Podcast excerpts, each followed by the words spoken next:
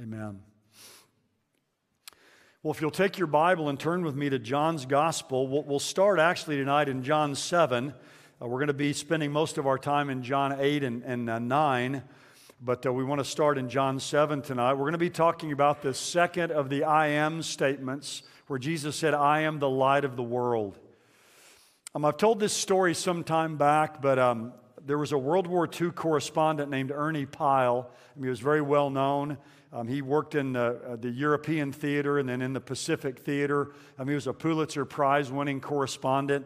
Um, he eventually uh, died. He was killed in the Battle of Okinawa near the end of World War II. But he saw a lot of suffering and a lot of death, as you can only imagine. And at one point, when he was covering all the, the carnage and the bloodshed around him, he, he wrote this to one of his friends. He says, There's no sense to the struggle, but there's no choice but to struggle. It seems to me that living is futile and death the final indignity. And then he concluded with these words I wish you'd shine any of your light in my direction. God knows I've run out of light. And you can imagine that was probably the sentiment of a lot of people over there in uh, World War II and in other wars as well. Just the, kind of almost the futility of it and just kind of run out of light. And if you've got any light, you know, send it my direction. And I think that's where a lot of people are in our world today. They were certainly in that condition back when Jesus came. And that makes this statement of Jesus, you know, I am the light of the world, just stand out for us in brilliance. Because this world we live in has run out of light. And every person who doesn't know Jesus Christ has run out of light. In fact, they never had it. And in John's gospel, we see that God has sent to us the light that we need in the person of his son, Jesus Christ. Um, if you know anything about John's gospel, we, we read this passage every year at our Christmas Eve candlelight service.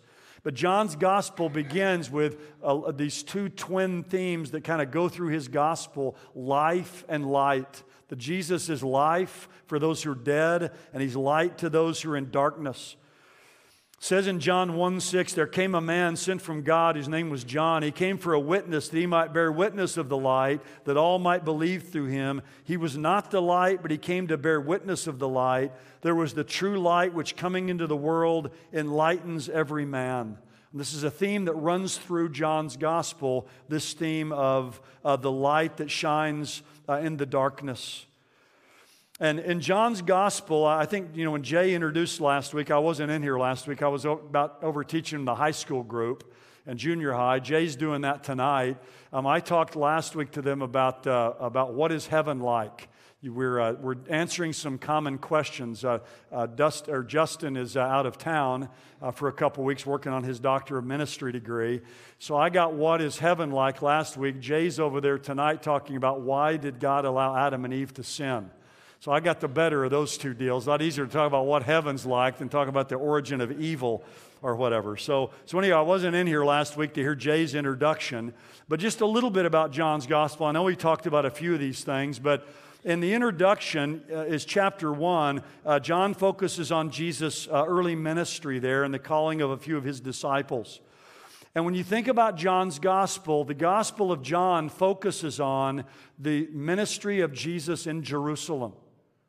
The other Gospels, Matthew, Mark, and Luke, often called the synoptic Gospels, which means to, to see the same way.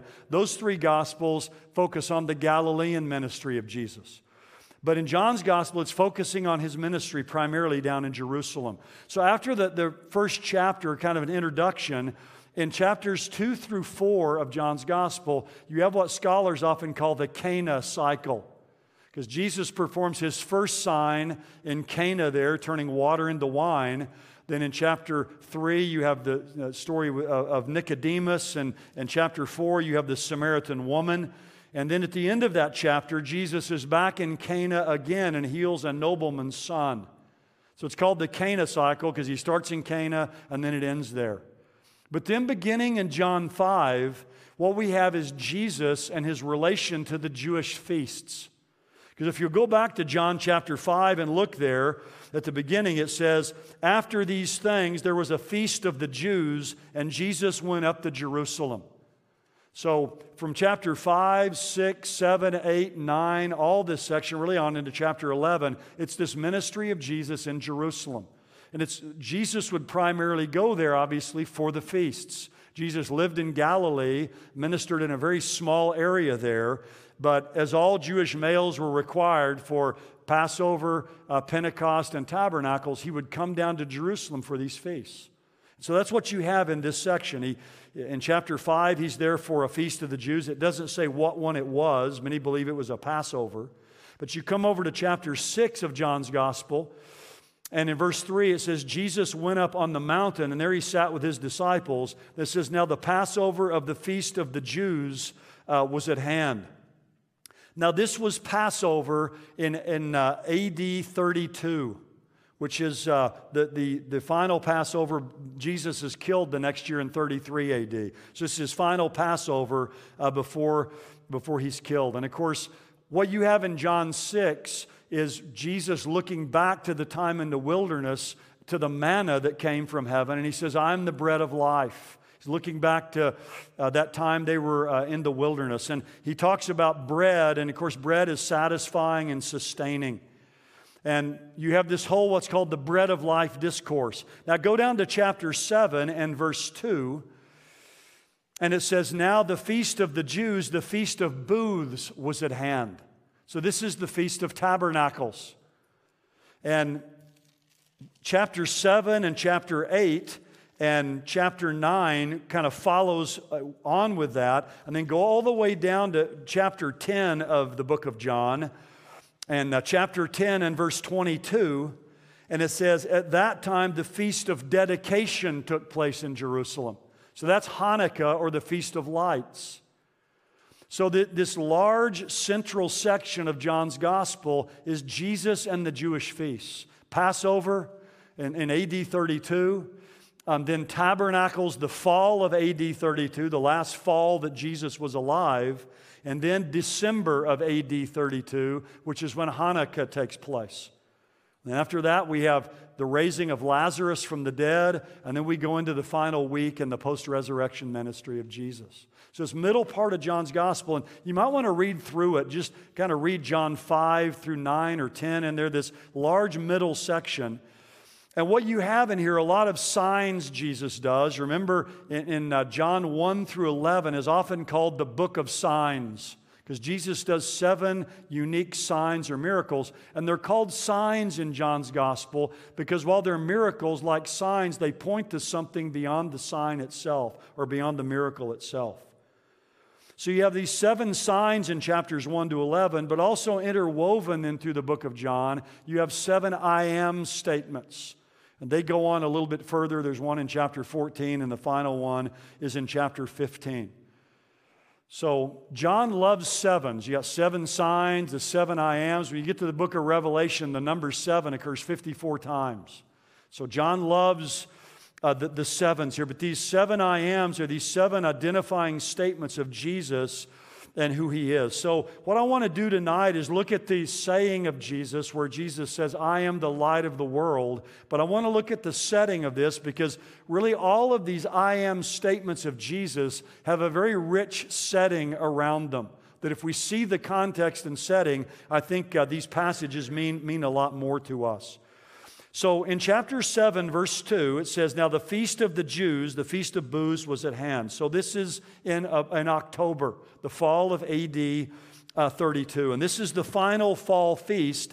It's the, actually the final one of the seven feasts that are given and outlined in Leviticus chapter 23. Uh, seven feasts are laid out there. Now, the Jews later on, two later feasts were developed. In the book of Esther, you have the Feast of Purim. And then later on in the intertestamental period, you have the Feast of, uh, of, uh, of, of uh, Lights or Feast of Dedication known as Hanukkah. So those are kind of two other ones that were later added. But back in Torah, in the Torah, you have seven, uh, these seven great feasts. Now, You'll notice in uh, chapter 7, it's the Feast of Booths, and Jesus has some interaction here with the, the people who are there. But in, in John chapter 7 and verse 37, it says, Now on the last day, the great day of the feast, Jesus stood up and cried out. So, this is the, the final day of the Feast of, of Booths or Feast of Tabernacles.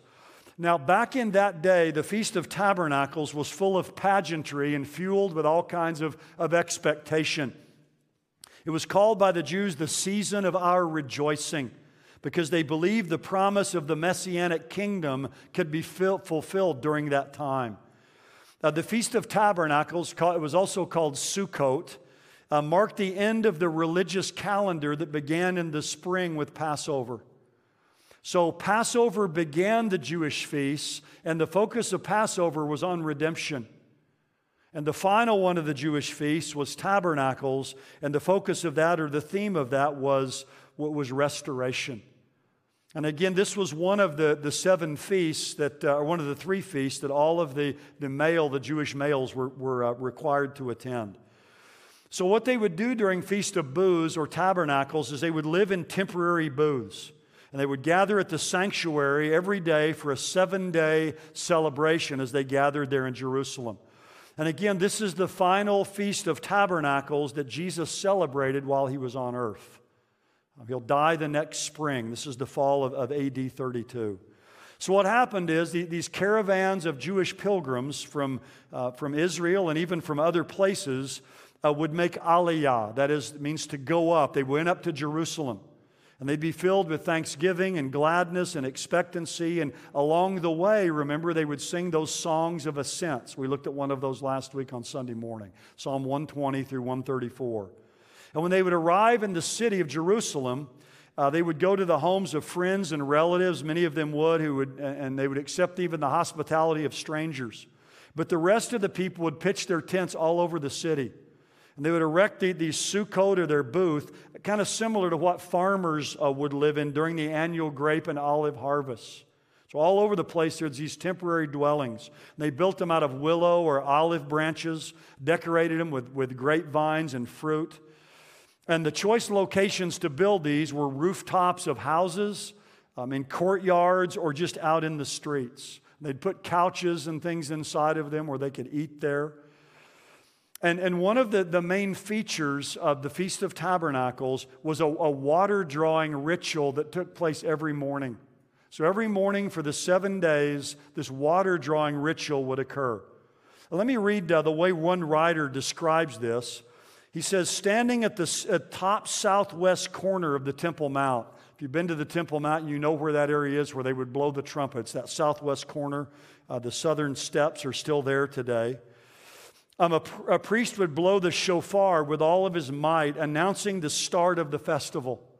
Suddenly, a priest would exit from the water gate on the south side of the main temple building, carrying a golden pitcher. He would lead a joyous musical procession to the pool of Siloam down in the old city of David. And if you've been to Israel with us, the southern steps are there. We go down to the, the pool of Siloam. At that pool, he would plunge the pitcher into the water and recite Isaiah 12 3 which would say, Therefore, with joy we shall draw waters out of the well of salvation. And accompanying the chant were people playing flutes, a, little reed flute called the flute of Moses, because you remember the name Moses means to draw out, you know, because Moses was drawn up out of the water. And so all this celebration was taking place as the, the pilgrims were making their way then back to the temple. And uh, they would blow the shofar. Um, in, in the Jewish Talmud, it says this He who has not seen the rejoicing at the place of the water drawing has never seen rejoicing in his life. So just tremendous outpouring of praise that took place there. Uh, they would make their way back there to the temple. The women would sing the great Hallel Psalms, Psalms 113 to 118.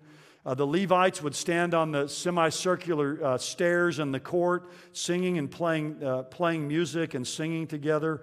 Uh, all kinds of celebration taking place. But following, the, the priest would come back and he would take the water and he would pour it on the altar, and wine would be poured there with it. And what this represented primarily was the water that God had provided for them in the wilderness. So, all throughout this section here with these feasts, it's harking back to the wilderness journey. So, John 6 with Passover Uh, Jesus talks about the manna that's come down from heaven, and he says, I'm the bread of life. So Jesus is the fulfillment uh, of what they had in the wilderness. And you have here this water being poured out that pictures God's provision of water uh, for the people in the wilderness. So the water, this took place for uh, every day for seven days. But following all this singing and shouting and chanting and rejoicing and all of that, there would be a time of silence.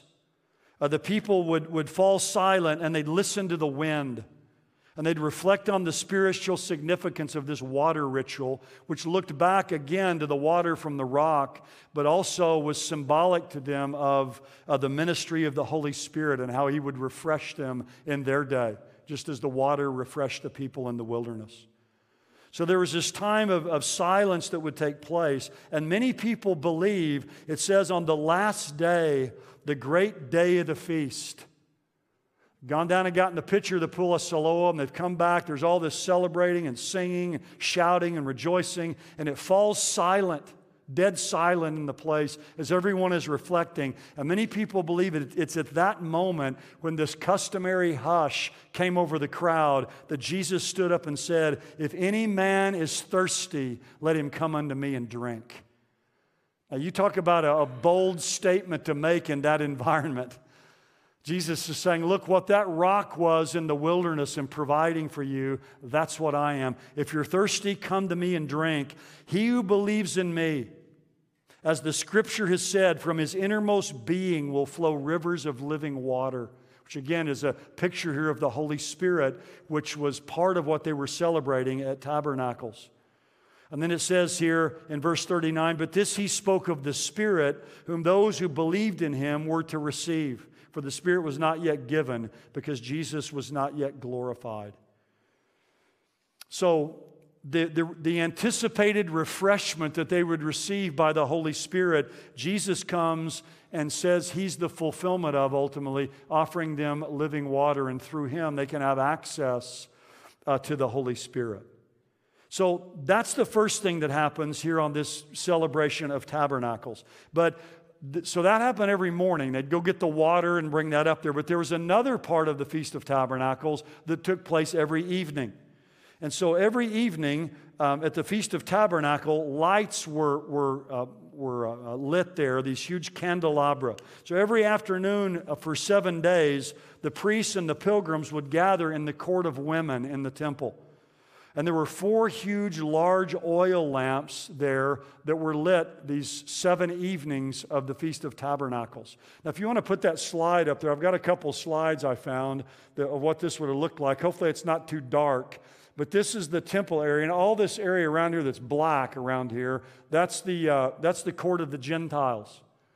But the gate over here, often called the beautiful gate, led inside the court of women. And it was also called the treasury because that's where you had these uh, 13 big trumpet shaped uh, receptacles where people would go in there and give. It's kind of an ancient form of designated giving. You know, you'd put it in this one for this thing, or kind of divide it up. But there were these, you can see those four candlesticks that are there, four huge menorah, and they were 75 feet tall.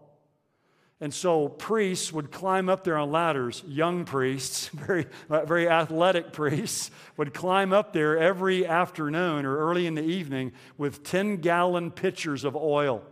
You think about climbing 75 feet with that, and they would dump this oil in there, and once it was all in there and everything was set, they would, they would uh, have a, a, torch would be given to them. They'd go down and get a torch and come and light that, and it's kind of like if you turn your gas grill on a little bit and it kind of goes a little bit too long before you push the button, you know, and it kind of kind of kind of blows up. I mean, you think about all that oil up there, huge wick, and they would light these uh, four uh, candelabra every night and then they would be put out and, and on the next morning, and then they would light them uh, again. And it was said in that day, oh, yeah, there's one other slide I've got after this one, just kind of the same thing, but you can look down at it again. See, you can see all around the court of Gentiles.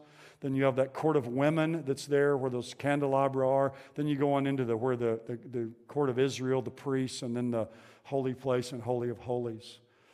Um, but you can see how, you know, these things were just massive. And it said in that day that those lamps were so bright that the light from there penetrated every courtyard in Jerusalem. There wasn't any place in Jerusalem where the light from this wasn't shining into their homes. And it kind of reminds me a little bit of uh, going and watching uh, football games here in Oklahoma in small towns. When you go there on Friday night to watch a game, the lights of the stadium light up every house in town, basically, every yard. I mean, the place isn't that big, and these lights, you know, you don't, you don't have to ask directions. Just how do you get to the town? And you just follow where the lights are, is the stadium. But as the women would watch this, this lighting of this from the upper, upper terrace, um, they would dance before the oil lamps. And, and men, the Bible said, or the uh, Jewish uh, Mishnah says, men of piety and good works would dance before the oil lamps with burning torches in their hands, singing songs and praises. Countless Levites would play harps, lyres, cymbals, and trumpets and instruments of music. And oftentimes, some of the nights, they would stay up all night long there in the courtyard in this area where the light was, rejoicing and, and singing uh, all night long. And what this pictured for them was the Shekinah glory of God. Remember again in the wilderness, they had the, the pillar of cloud by day, but the pillar of fire by night. It was the presence of God. And remember, in the tabernacle, God's presence dwelled there, his, his visible presence in this glory, this, this uh, fiery cloud.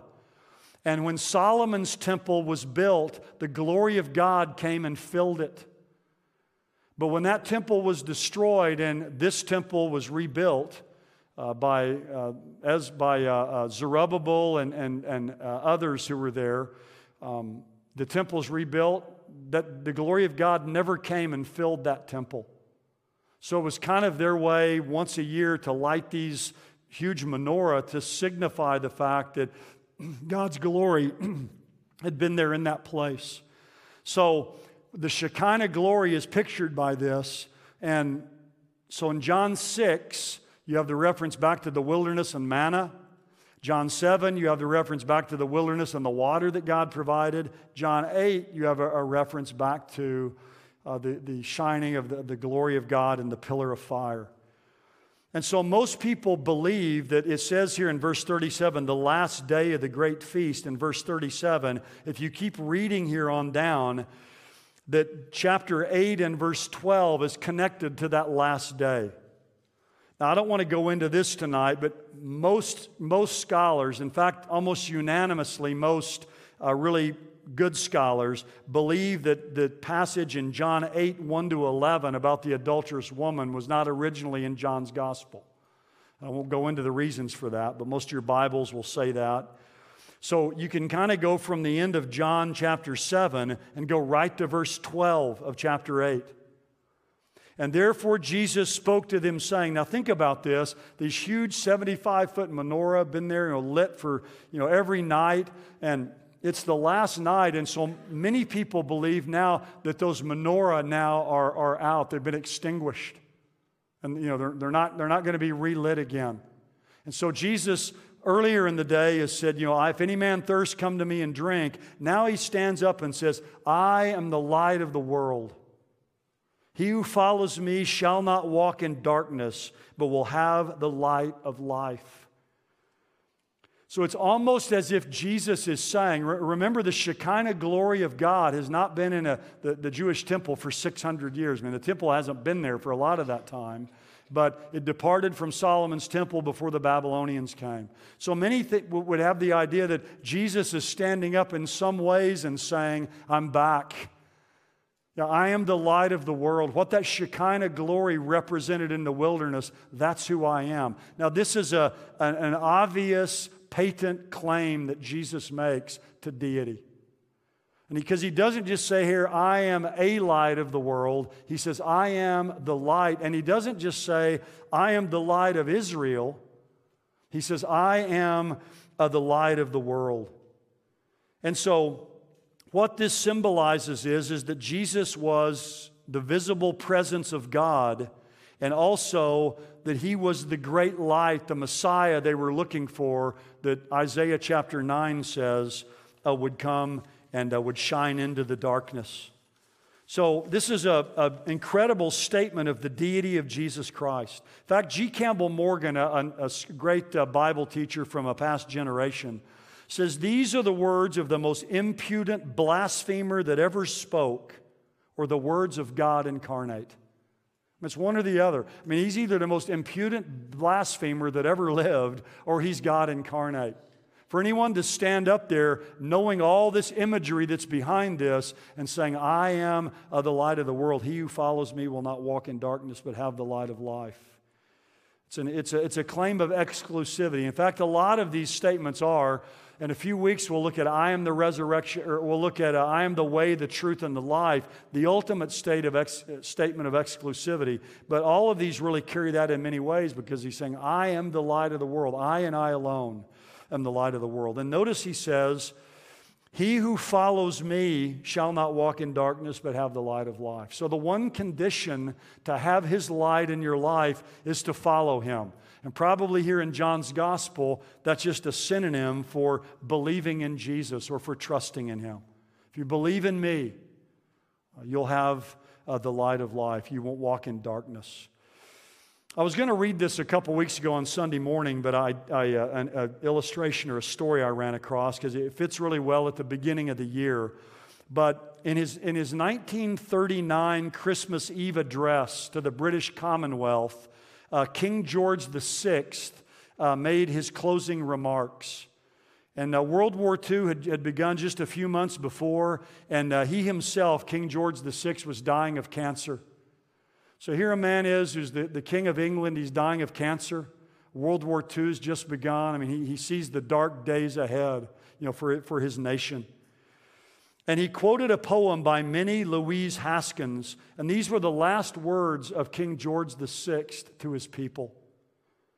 He said this I said to the man at the gate of the year, it's kind of like you're going into the new year and there's a gate there and there's a man standing there. I said to the man at the gate of the year, Get me a light that I may walk safely into the unknown. And he said to me, Go out into the darkness and put your hand in the hand of God and it shall be to you better than the light and safer than the unknown. It's a beautiful statement, isn't it? You say at the man at the gate, man, you get, get me a light, man. I'm going out into the unknown as you go into a new year. He says, Go out into the darkness, put your hand in the hand of God, and it will be better than light and better than the known. And that's what Jesus is for you and me. That's what he says here. If you follow me, you won't walk in darkness. You'll have the light of life. If we put our hand in His hand, it's better than the light and it's safer than the known as we go into a, new year trusting in Him. Now, there's a lot that can be said about this whole passage. It's, it's, interesting. After Jesus says, I am the light of the world, notice verse 13. The Pharisees therefore said to him, You are bearing witness of yourself, your witness is not true. Now, they have one point here that, that's valid, and that is anybody can say, I'm the light of the world, right? I mean, anybody can get up, a person can say anything. There's been all kinds of crazy people through history that make all kinds of claims about themselves. Now, when they say your witness is not true, they're not correct in that, obviously. The witness of Jesus is true. But what Jesus goes on to say is, it does take, Uh, a matter is confirmed in, in the, the mouth of two or three witnesses, and Jesus says, You're right, it does take more than one witness. You have me and you have the Father. And that even makes him more mad than when he says that. And then they go to him in verse 19 because he talks about how, hey, the Father gives witness. And then they say to him in verse 19, Where is your Father? Now, that's probably a sneer against Jesus because of the circulating rumors, probably from his birth, that he was born illegitimately. Where is your father, by the way? Uh, but you see here the different responses that the Pharisees there reject Jesus. Um, other people have some, you know, response to hear more from him later, and other people will have more of a, a of a of a response to him of acceptance. In fact, if you look down at verse 30 of chapter 8, as he spoke these things, many came to believe in him. So there's different responses, as there always is, uh, to what Jesus says. But I want you to look at verse 24, where Jesus says to them, uh, This is another just profound statement. I said, therefore, to you that you will die in your sins. For unless you believe I am, You will die in your sins. The, the word he isn't there. A lot of translations say, unless you believe I am he. It's unless you believe I am. It's a claim to be deity or Yahweh himself. If you don't believe I am, you're going to die in your sins. And again, you know, people that believe Jesus is just a way to God or, you know, Jesus would never send anybody to hell, they need to read verses like this. He say, if you don't believe that I am, you're going to die in your sins. You go on down to John chapter 8. He has this long, ongoing battle with the, the leaders there. On down in uh, verse 8, chapter 8, and verse 56. Jesus says, Your father Abraham rejoiced to see my day, and he saw it and was glad. The Jews therefore said to him, You're not yet 50 years old, and you've seen Abraham? And Jesus said to them, Truly, truly, I say to you, before Abraham was born, I am. When people say Jesus never claimed to be God, they need to read John's gospel. And the Pharisees knew what he was saying. Look at the next verse. Therefore, they picked up stones to throw at him. They realized what he just said. These I am statements of Jesus. he says, I'm the light of the world. But he says, if you don't believe I am, you'll die in your sins. Before Abraham was, I am. Clear statements of deity, and not only deity, but pre existence. That he pre existed before he was even born. Now, again, anyone can get up and just say, I'm the light of the world, right? So the next chapter, chapter 9, is going to give the validation and the confirmation, or it's an illustration of the fact that Jesus is the light of the world. He proves it because he gives sight uh, to a man who was blind from birth. So again, you have to connect these, these passages here. Notice chapter 9, verse 1. As he passed by, he saw a man blind from birth. And you go on down um, to verse 6. When he said this, he spat on the ground. He made clay of the spittle, applied the clay to his eyes, and said, Go wash in the pool of Siloam. Now, isn't that interesting? Where did the priest go get the water to bring to Feast of Tabernacles? Went down to the pool of Siloam. Again, which spoke of uh, the, the refreshment of the water in the wilderness, but the refreshment they received from the Holy Spirit. Jesus sends this man down to the pool of Siloam to wash. He comes back, he can see. And of course, this sparks, as it often does, or ignites a big controversy and a firestorm there with uh, the Jewish leaders and Jesus. But again, chapter 9 is here because it's validating the claim that Jesus has made that he is the light of the world. In fact, in verse um, 5, he repeats the claim While I am in the world, I am the light of the world.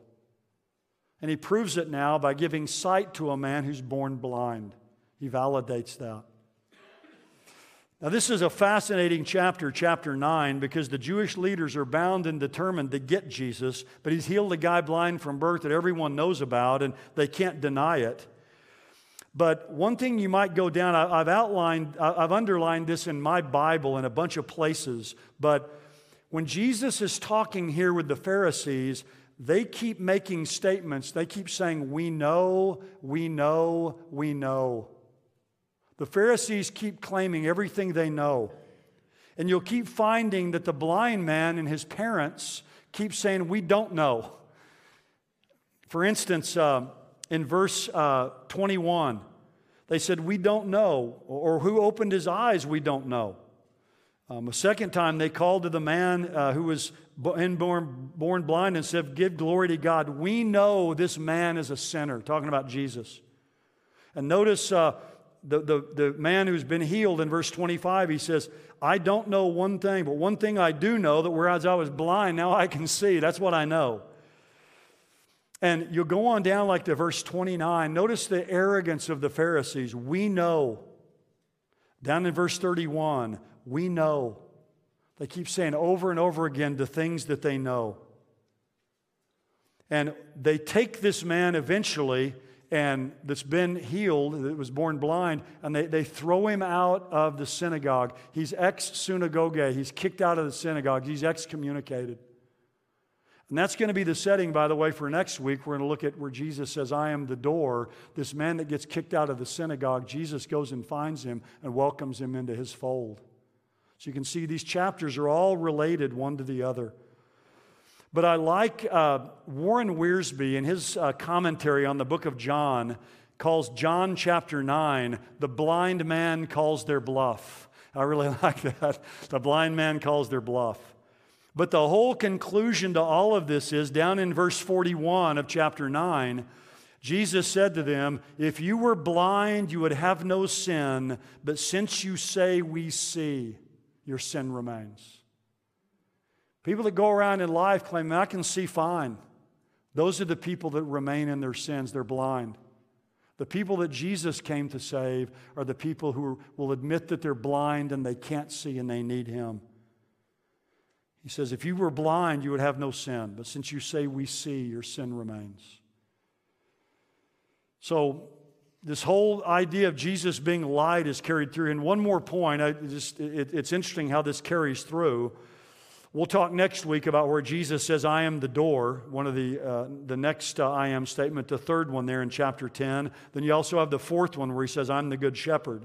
But if you go all the way down again to chapter 10 and verse 22, the next and final feast here that's mentioned is Feast of Dedication or Lights that would be in December every year. And this carries forward again the theme of Jesus being the light of the world because this was the Feast of Dedication or Lights. You all know the story of the time in the intertestamental period between the two testaments with Judas Maccabeus and the restoration of the temple that was defiled by Antiochus Epiphanes. And they didn't have enough um, oil for the menorah to keep it lit, and it burned miraculously for eight days. And when they would celebrate Hanukkah, what they were celebrating is they were looking forward to the ultimate Judas Maccabeus who would come, the ultimate deliverer who would deliver them from their enemies. But one of the rituals at Hanukkah is there was, there was one candle in the middle of the menorah they would light first, and it was called the servant candle. And that servant candle would be used in each night to light one of the other candles and, and go, go along lighting one more candle every night. And Jesus has come, he comes there to the Feast of Lights, and he is the ultimate deliverer, and he is the servant candle, if you will, who's come to light the lives of all who will trust in him. And again, as he often, as he always does, what does Jesus say down in chapter 10, verse 30? I and the Father are one. Another statement of deity. You have I and the Father, that's two persons the word one there means one in essence. There's two persons, I and the Father, but we are one. And notice in verse 31, the Jews took up stones again to stone him. They knew what he was saying again.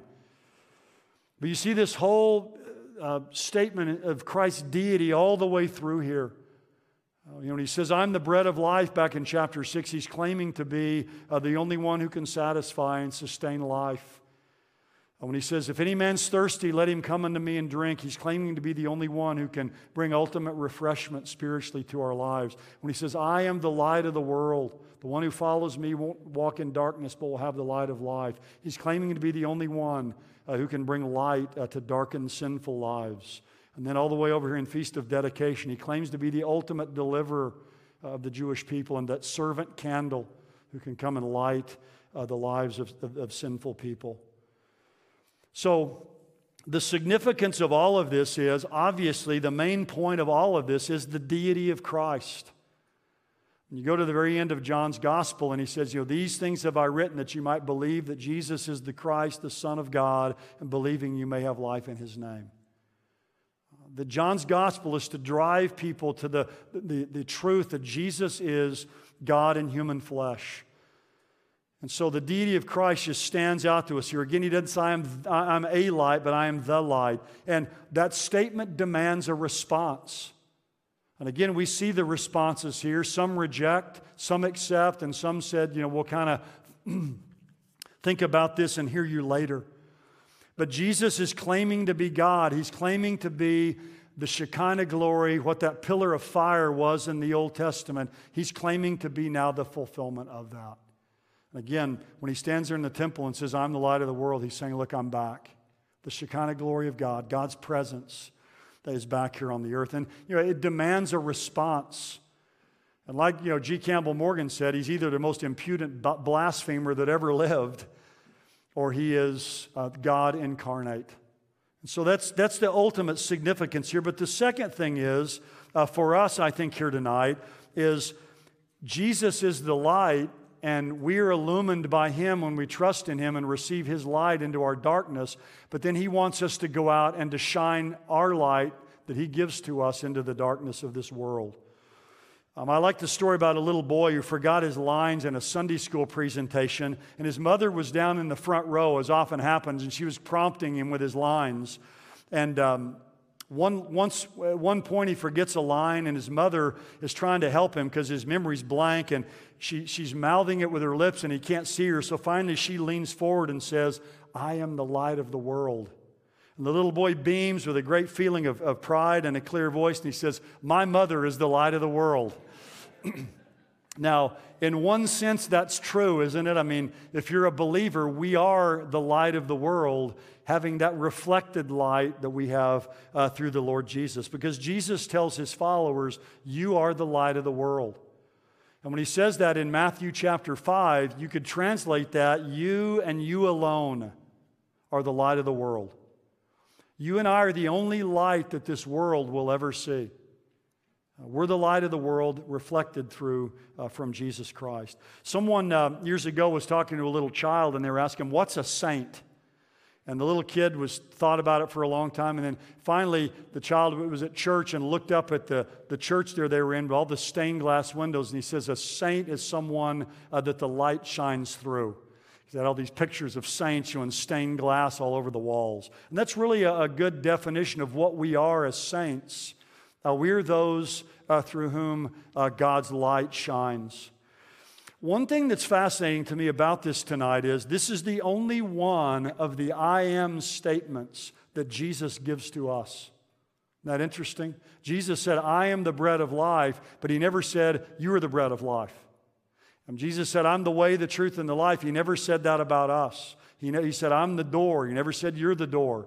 He said, I'm the good shepherd. He never said that of us. He says, I'm the resurrection and the life. He never says that about us. The only one of these titles that he gives to us, he says, I am the light of the world. And then he says of us, You are the light of the world. And the significance of that is, is that you and I are to go out and take the light that Christ has, has shined into our lives and shine that light out uh, into the darkness. A lot of you know the name William Wilberforce. He was the great um, driving power behind the abolition of slavery in England. Um, a very uh, a small, very small, very slight man.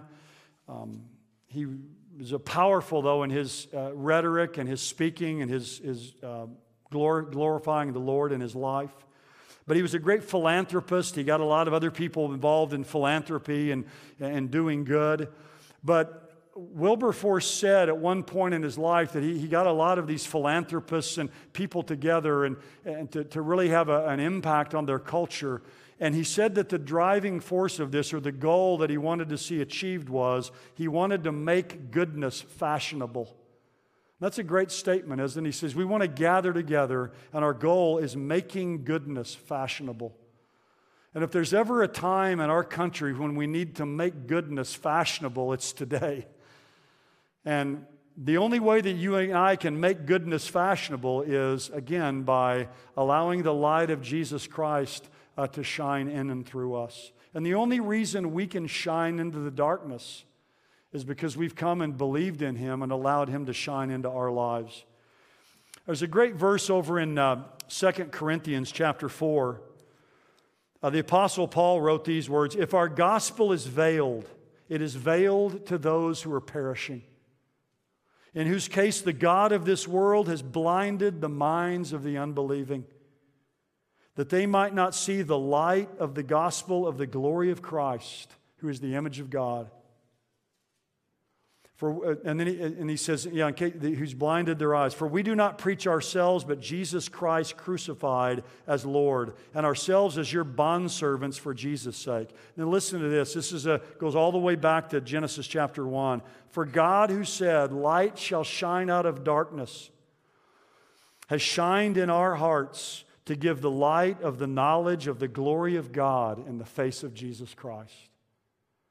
So he's picturing us and our lives apart from God, like that dark, formless mass there back in Genesis chapter 1.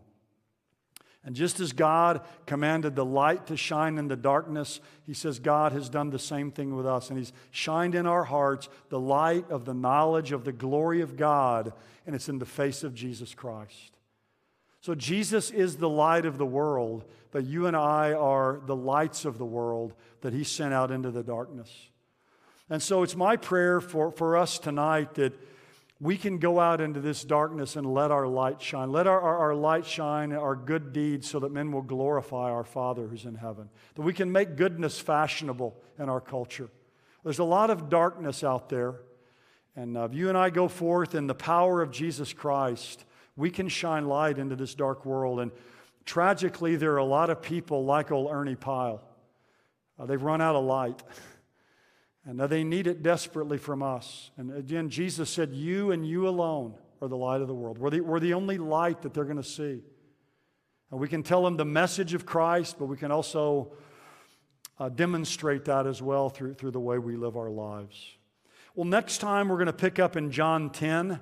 It's the same kind of chronology, and we'll pick up the whole story. You know, the, the blind man gets kicked out of the temple uh, out of the, uh, the, the, synagogues of that day, and he's going to come and, and, and meet Jesus. And Jesus is going to invite him into his fold and tell him he's the door. So it's a great passage of the exclusivity of Christ. So let, let's pray together, and we'll pick up there next time. Father, we, we come before you tonight, and we thank you above everything else that in your grace and your mercy, that you've shined into our hearts, our darkened hearts and lives, the light of the knowledge of the glory of God in the face of Jesus Christ. Uh, Father, we look out into this world and we see so many people who are stumbling in the darkness. Uh, they've run out of light. And so, Father, we thank you that you've been pleased in your, your mercy and your grace to allow us to see who you are and to see who we are and to admit that we're blind, and to allow you to touch us so that we can see and be receiving and receive the light. Father, help us as we, we go out each day in, in, in, our lives not to just go by people who are in darkness and who are discouraged and depressed and who need some light. Father, energize us to tell them about the Lord Jesus and who he is and what he's done. And Father, help us to let our light shine brightly so that men can see our good works and glorify our Father who's in heaven. Father, help us in our time, in our day, like Wilberforce did in his day uh, to make goodness fashionable as we let the light of Jesus Christ shine in and through us. Father, take us up and use us in this time in which we live, we pray in Jesus' name. Amen.